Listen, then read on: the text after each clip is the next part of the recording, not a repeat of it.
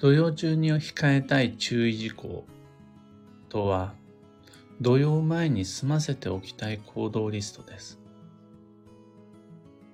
おはようございます。有限会社西企画ニストシスタです。発行から20年、累計8万部の運をデザインする手帳、有機暦を群馬県富岡市にて制作しています。最新版である有機暦2024は現在販売中。気になる方は有機暦で検索を。で、このラジオ、聞く暦では毎朝10分の暦レッスンをお届けしたしています。今朝は17ページの土曜期間中には控えたい注意事項というテーマでお話を。有機暦2024の全ページ解説をしたいなと思い始めて随分経ちましたが、ようやく17ページまでやってきました。今回テーマは土曜です。ただ、この17ページがなかなか情報が充実していて、1回で終わらせることができそうにないので、まずは今日のテーマは土曜期間中には控えたい注意事項となります。そもそも土曜とは季節の変わり目という5番目の季節のことです。日本は春夏秋冬をみんな学校で習う四季として知っていますが、実際にはそこに5番目の季節があって、それがそれぞれの季節の間にある季節の変わり目という季節、土曜です。この期間は運が不安定になって人の心も体も世相も流行も人間関係も体調まで体調はいいか物の調子精密機器類の状態まで不安定になるんで気をつけましょうねという期間です。そこでは慎重な過ごし方が求められます。この土曜に関して詳しく載っているのが17ページ以降の土曜コーナーです。もう土曜に関する情報が他と比べてすごく充実しているのが有機暦の特徴です。ここまで土曜に関してしっかりとページを割いて説明をしている暦は日本の中に有機暦を除いて他にないと自負しています。しかもですよ、その情報はあれやっちゃダメ、これ、これも禁止っていう制約ばっかりじゃなくて、土曜はこういうふうに過ごすのが良いですよ。こんな風に土曜を過ごせると運が良くなりますよというご提案をしているのが有機暦のこだわりであり心情。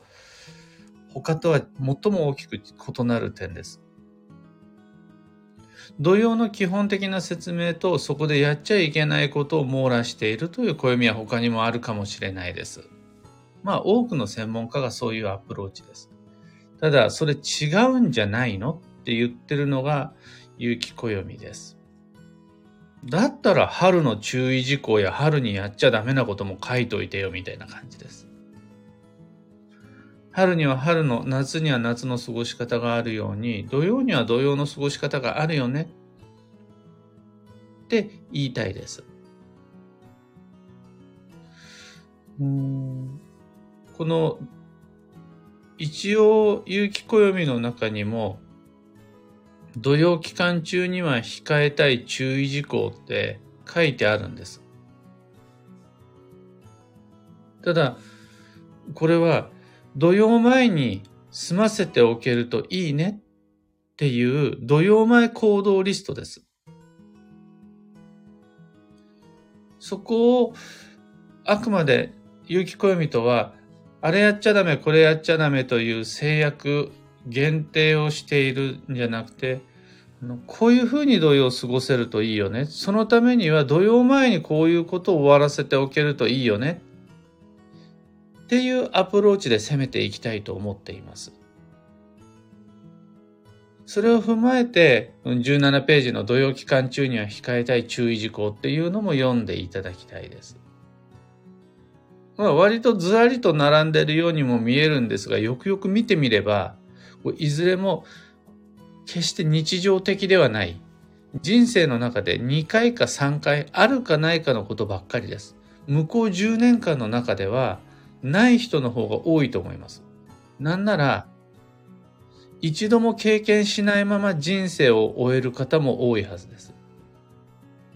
そんなものの行動リストがこれ土曜前に済ませておけるといいねという行動リストを17ページに載せてあります。例えば、穴掘りです。正確に言うと、直径1メートルを超えるような大きな穴を自分の自宅の庭に掘るというような土曜を避けた方がいいです。その最も代表的な穴掘りが造成です。建築物を建てるための、もしくは土地を自分の好きなように使うための造成で穴掘りをすることはあります。あとは、造成といえばあれですね、土を盛るっていうのも造成。さらには、建築物の基礎工事。今、基礎は建築基準法によってコンクリートを流し込むことで作りなさいという工法まで指定されているんですが、工法や強度まで。そういった基礎工事は土曜中は避けたいんですが、皆さん、本年度、住居の基礎工事をするご予定はありますか？土地を使うために造成し、そのための手段として1メートルを超えるような大きな穴を掘るということはありますか？あるんだったら、土曜はさすがに避けた方がいいって僕も言います。ただしそれは、次の土曜がいつ始まるかっていうことが分かっている人にとって、じゃあ土曜じゃない期間にやればいいね。土曜の前までにそれらができればいいね。という行動計画になるわけです。他にも、住居の建築、増改築、取り壊し、屋根の吹き替え、壁や塀の撤去。これも土曜期間中は避けた方が良いことです。つまり、土曜前にできると良いことです。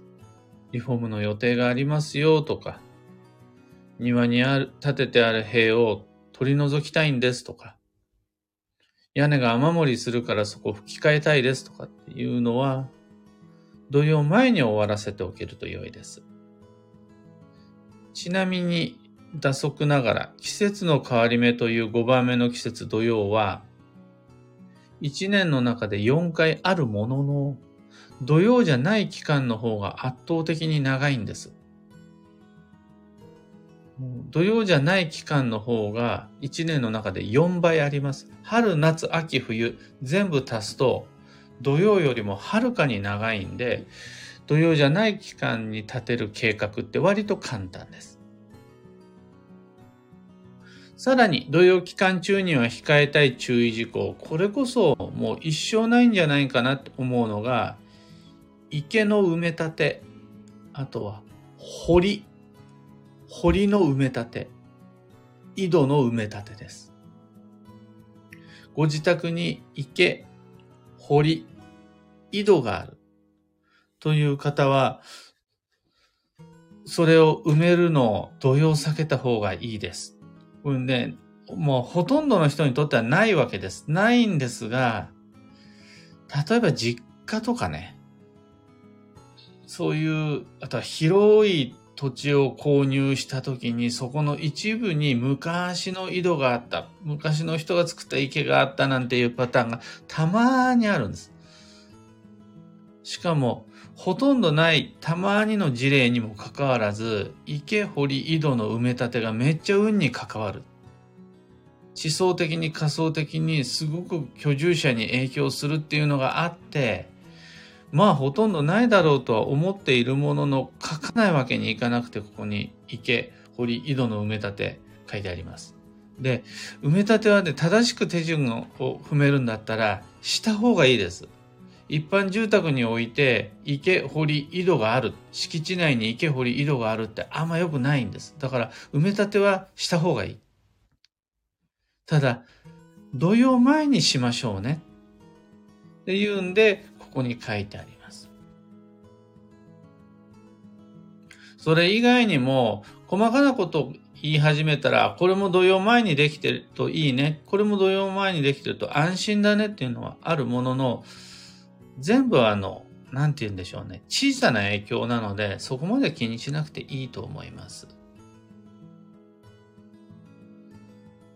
え一方で、これ控えなくてもいいよっていうことも書いてあるんです。17ページには。土曜期間中には控えなくて良いよっていう注意事項も書いてあって、それが農作業、草むしり、庭木の剪定、企画会議、情報収集などです。企画会議っていうのは、要するに話し合いのことです。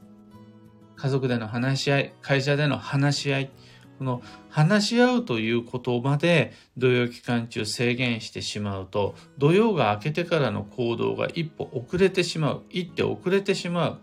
ので、土曜期間中からどんどんどんどん活発な情報交換をして、土曜が明けたらすぐ過ごせるようにした方がいいです。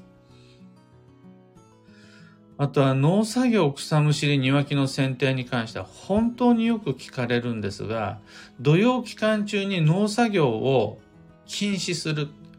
草むしりを制限する。庭木の剪定を禁止することによって受ける被害の方が大きいと思います。それ避けた方がいいです。あとは情報収集の代表例が就職活動とか転職活動、あと引っ越し活動ですね。引っ越し活動の物件探しです。そういうのどんどんやっちゃった方がいいです。実際にそれをどうするかに関しては見つかってから考えればいいんで。情報収集って土曜期間中でも止めない方がいいし、なんなら情報収集って止めてる間人の運は悪くなります。だから運がいい人は1年12ヶ月365日常にアンテナを立てて情報収集しています。あの、運が悪い人だけです。土曜期間中は就職活動しちゃダメだよ。土曜期間中は物件探ししちゃダメって。言ってるのは本当運が悪い人だけなんですよね。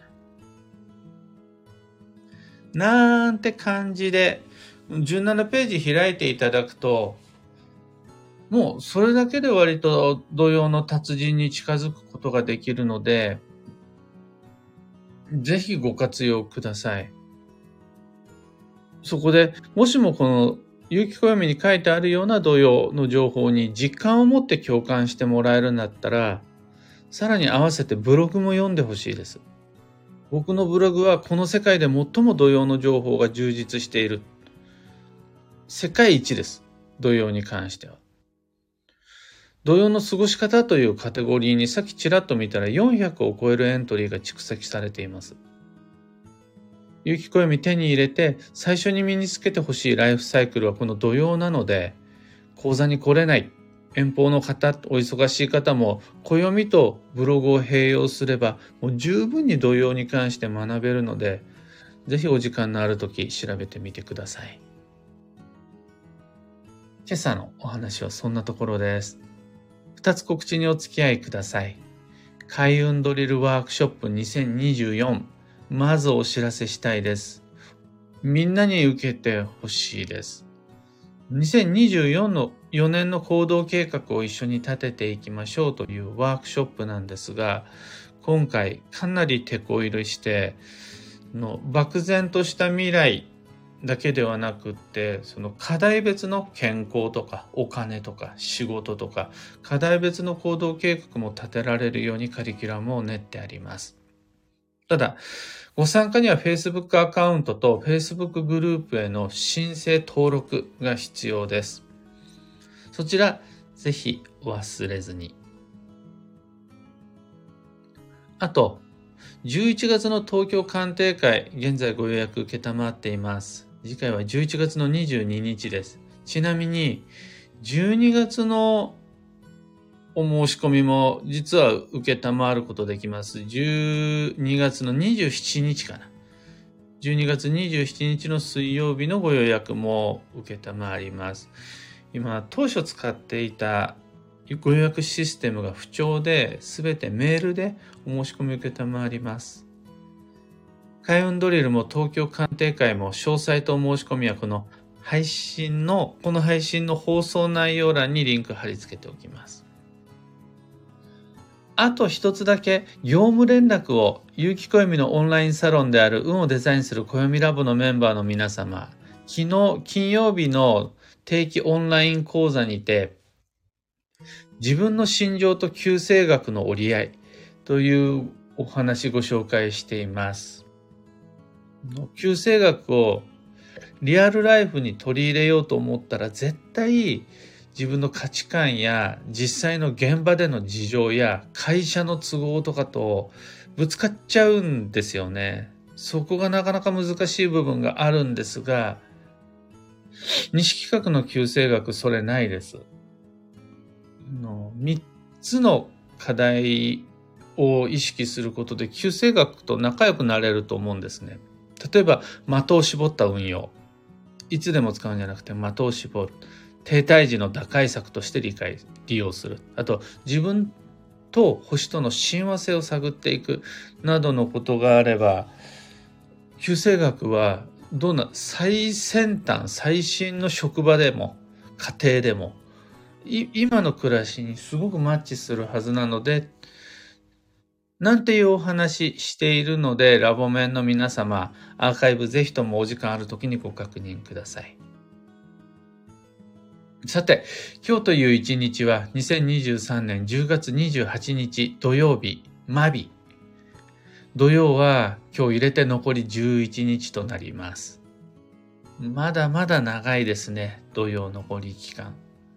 とはいえ今日が今期の土曜が始まってから最初のマビです。マビというのは土曜の作用が少し和らぐよという日です。ここで完全に気を抜いてしまうのはあれなんですが、少しこう制約や我慢を緩めにして穏やかに過ごしましょう。幸運のレシピはフライドポテト、揚げたじゃがいもとかさつまいもなどの根菜類が基地です。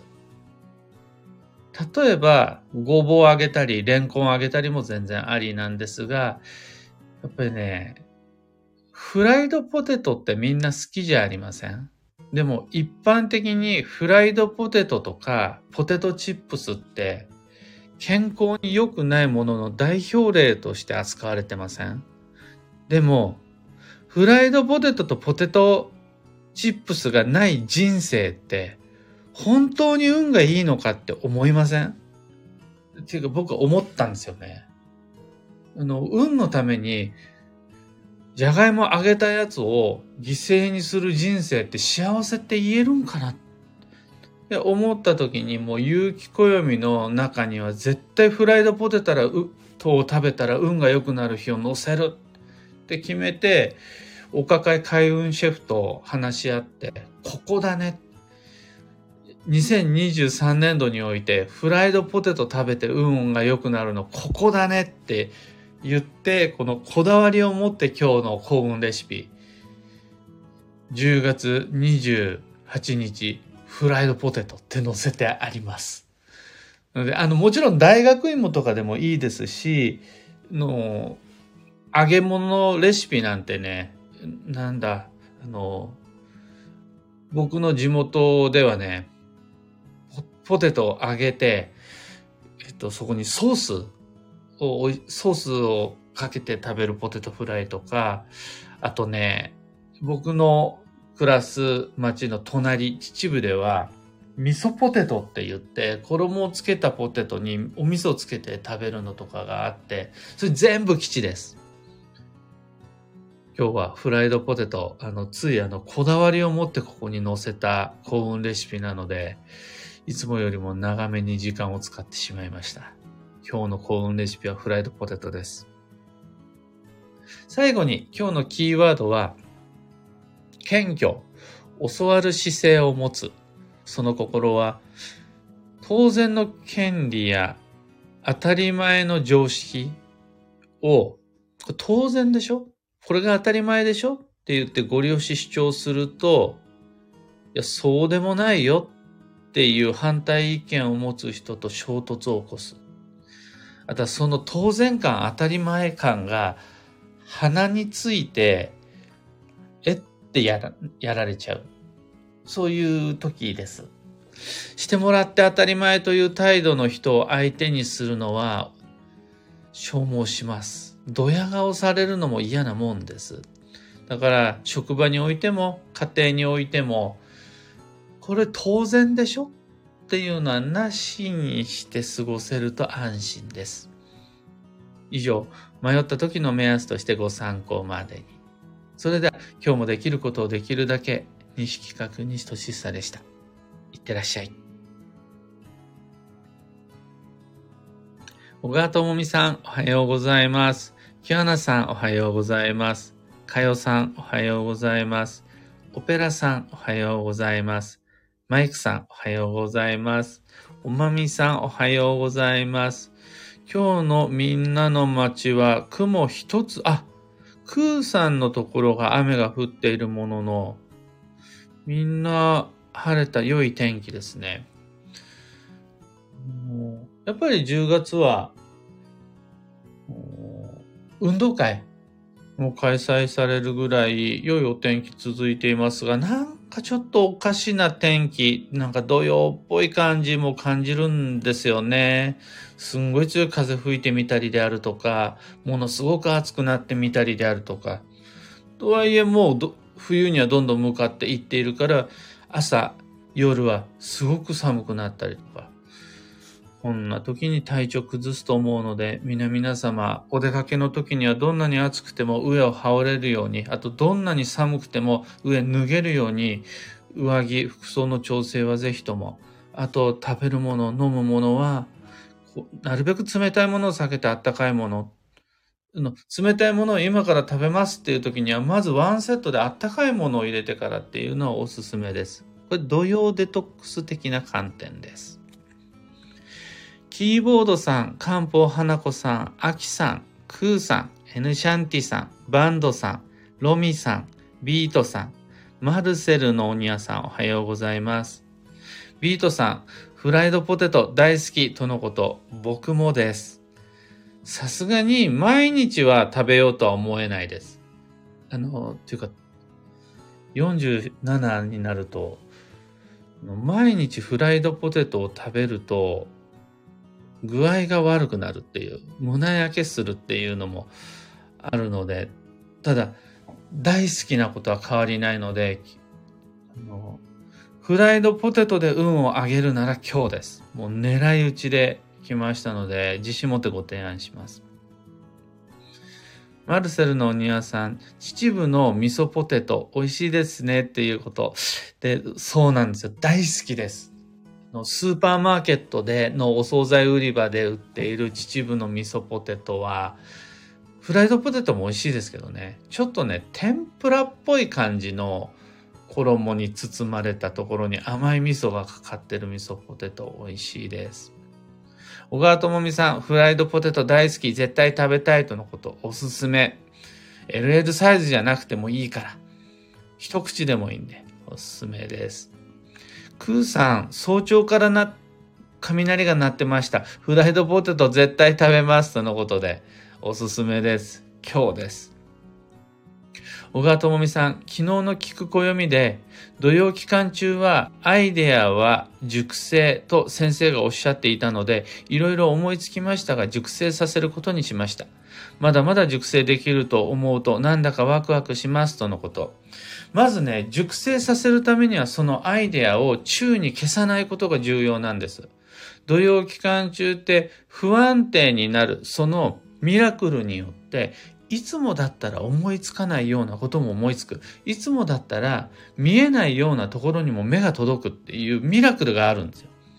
そうすると、それを次の不安定の荒波によって忘れてしまうのはリスクなので、まずちゃんと忘れないように記録に残すであるとか、ちょっと、ちょっと人と話しておくとかが大事。そうすると人のメモリーも使えるんで。その後に熟成させるとは具体的にどういうことかというと、もうちょっと突っ込んで調べてみる。それに関してネット検索してみる。それらのブレスト、なんだ、もうちょっとアイデア出しをしてみる。それらに関して話し合ってみる。などが熟成なので、ただただ我慢して何も手をつけずにいるっていう感じよりは、もうちょっとそのことに関して話を進めてみましょうか。最終確定は土曜が明けてからなんだけども、あそこ行きたいな、これが欲しいな、これってどうしよう、新しく始めようと思うんだけど、なんてなった時に、もうちょっとその話深掘りしてみるのが熟成になります。めちゃくちゃおすすめです。オペラさん、フライドポテト、今日絶対に食べます。フライドポテト大好きです。土曜期間中にフライドポテト食べられるって小さい幸せですねってこと。俺ね、みんな、ちょっと幸運レシピの地味な努力の適当に言ってるわけじゃないよっていうとこを知ってほしくて言うんですが、365日ある中で、この日にフライドポテト食べれば、絶対運が良くなるからやってよって言えるまで、その日を探すのって割と難しくって。